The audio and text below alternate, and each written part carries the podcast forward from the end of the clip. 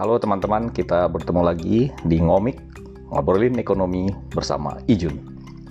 Episode ke-10. Episode kali ini kita akan bicara tentang satu isu yang uh, lumayan jadi perbincangan di uh, kalangan netizen, yaitu mengenai apakah uang kertas bisa menularkan virus corona. Semakin bertambahnya pasien positif virus corona atau COVID-19 di Indonesia ini membuat orang semakin waspada. Salah satu yang jadi kekhawatiran banyak orang adalah bagaimana penularan virus itu terjadi. Ada yang bilang di handle pintu, ada yang bilang di pegangan telepon, ada yang bilang di uh, angkutan umum, dan yang belakangan ini yang cukup ramai adalah penularan virus itu bisa dilakukan melalui uang kertas. Apa benar begitu? Ini saya dapat video di grup-grup WA gitu ya, lucu ada juga orang yang dapat uang kertas terus dicuci. Jadi beneran gitu dicuci pakai backlin gitu atau pakai sabun gitu dicuci uang satu-satu seperti itu. Ini menurut saya agak sedikit berlebihan ya agak sedikit lebay. Ada juga e, beredar di WA WA grup itu bahwa kalau terima uang kertas harus e, bawa plastik. Jadi uang itu taruh di plastik dulu terus dijemur selama beberapa jam. Ada juga hati-hati kalau ke ATM jadi di ATM itu harus pakai sarung tangan terus bawa plastik dimasukin seperti itu. Akhirnya orang jadi ketakutan terhadap uang kertas. Nah ini uh, responsnya menjadi uh, respon publik kemudian menjadi gelisah dan banyak bertanya juga ini bagaimana nih? Misalkan oh, BI yang ngeluarin uang kertas menjadi sumber virus corona. Nah kita tentu harus melihat dulu hmm, munculnya dari mana sih isu ini pernah ada satu berita itu waktu itu di uh, online ya ya mengatakan bahwa ada seseorang di dari John Hopkins University Universitas Amerika menjelaskan kalau uang kertas ini memang bisa jadi sumber penularan penyakit. Uh, tapi kemudian dia ada kalimat lanjutannya bahwa uang kertas itu bukan sumber utama sehingga orang tidak perlu khawatir terinfeksi setelah memegang uang kertas karena ini adalah virus pernapasan sehingga penyebaran utamanya itu kan melalui batuk, bersin, droplet, jadi jangkauan-jangkauan air seperti itu. Namun kemudian yang menyebar, yang di quote biasa kan kalau di media atau netizen menangkapnya yang kalimat pertama, wah uang kertas dapat menyebar, menjadikan penyebaran virus corona, kemudian nyebar ke mana-mana dan orang menjadi takut terhadap uang kertas. Pernyataan itu sendiri kemudian diklarifikasi oleh Stephanie Brickman dari WHO bahwa kami tidak tahu berapa lama virus ini bisa bertahan pada uang kertas karena virus itu kan tidak akan lama bertahan di permukaan, terutama permukaan yang kering seperti kertas. Dan kemudian ditegaskan lagi oleh juru bicara WHO Fadela Khaib namanya waktu itu membantah. WHO tidak pernah menyatakan bahwa uang itu mentransmisikan virus jadi tidak pernah mengatakan hal seperti itu. Tapi uh, isunya sudah terlanjur bergulir dan kemudian uh, ke mana-mana orang menjadi khawatir. Beberapa bank sentral seperti Bank of Korea, Bank of Japan dan juga termasuk Bank Indonesia kemudian melakukan langkah-langkah preventif. Jadi kalau uang itu ya sebenarnya mengalir uang itu kan bergerak gitu seperti darah yang bergerak dalam perekonomian. Pindah dari satu tangan ke tangan ujung-ujungnya ke mana sih uang tuh berakhir?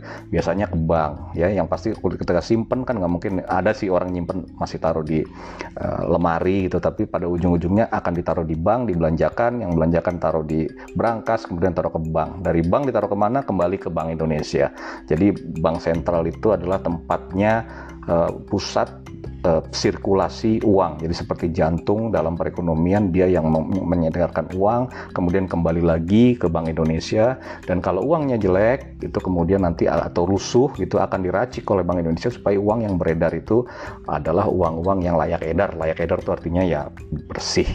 Nah, tapi karena ada isu-isu seperti ini, kemudian beberapa bank sentral termasuk Bank Indonesia mengeluarkan langkah-langkah preventif gitu. Jadi uang yang masuk dari masyarakat dari perbankan itu di Bank Indonesia itu akan dikarantina selama 14 hari. Jadi 14 hari sebelum dikeluarkan. Artinya sebenarnya sebuah langkah preventif aja. Walaupun tadi dikatakan oleh WHO itu tidak menalukan virus. Kemudian sebelum keluar juga dilakukan disinfektan kepada uang tersebut. Nah, termasuk higienitas kepada kasir-kasir yang ada di bank sentral, di bank maupun di Bank Indonesia ya. Di Bank Indonesia itu eh, hampir setiap hari sebelum virus corona aja sudah sejak zaman dulu tuh higienitas nomor satu. Kasir-kasir itu punya rompi khusus, pakai masker dan pakai sarung tangan ketika menghandle uang. Bukan karena virus, tapi kan debu uang itu kan debunya juga banyak, jadi sehingga harus menjaga higienitas. Oleh karena itu eh, yang kemarin menyebar itu ya bukan pakaian APD. Jadi ada yang bilang, "Oh, kok kasir Bank Indonesia pakai pakaian APD?" Bukan itu memang pakaian kasir sehari-hari dari zaman dulu juga seperti itu untuk menjaga higienitas dan kesehatan para kasir, juga higienitas dari uang.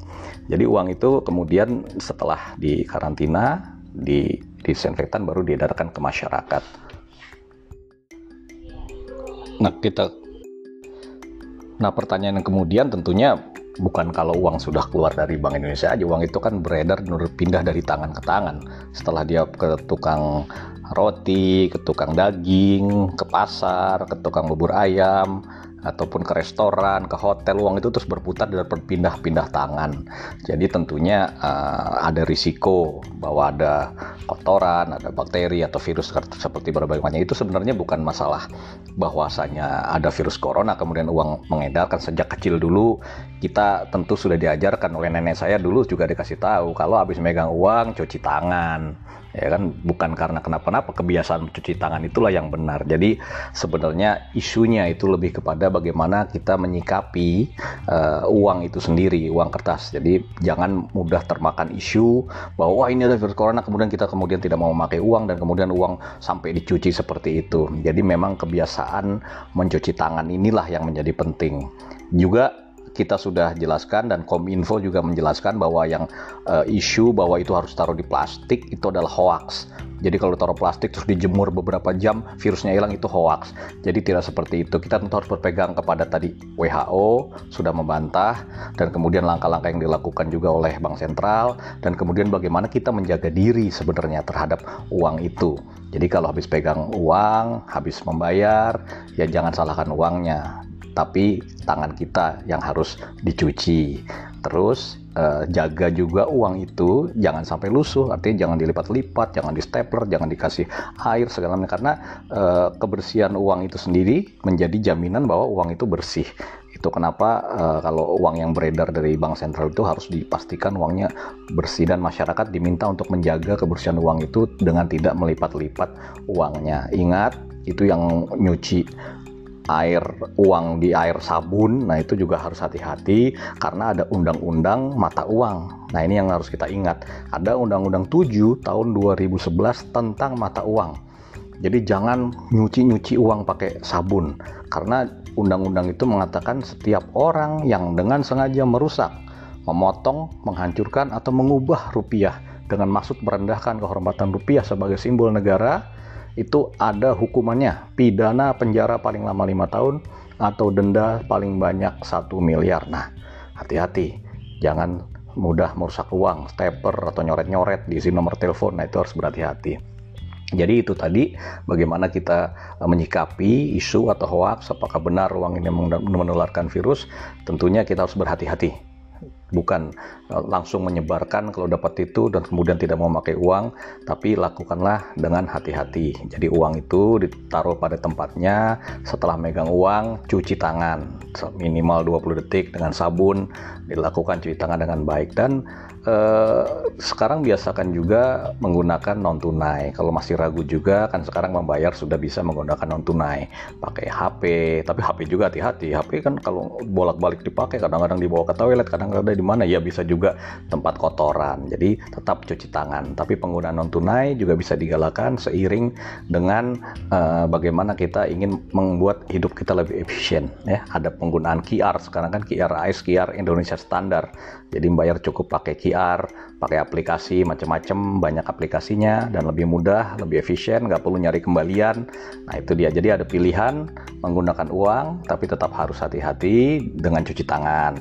Kalau tidak pakai uang, bisa pakai non tunai. Jadi pilihan sudah banyak. Yang penting jangan mudah termakan oleh hoax, apalagi menyebarkan hoax. Yang penting adalah kita berhati-hati itu dia sharing kita dalam episode 10 ini tentang uang rupiah tetap sehat tetap jaga kesehatan cuci tangan jangan lupa dan jangan lupa jaga jarak selalu Semoga kita dapat sehat semua dan uh, cobaan ini tetap bisa segera berlalu. Salam sehat, sampai jumpa di episode selanjutnya.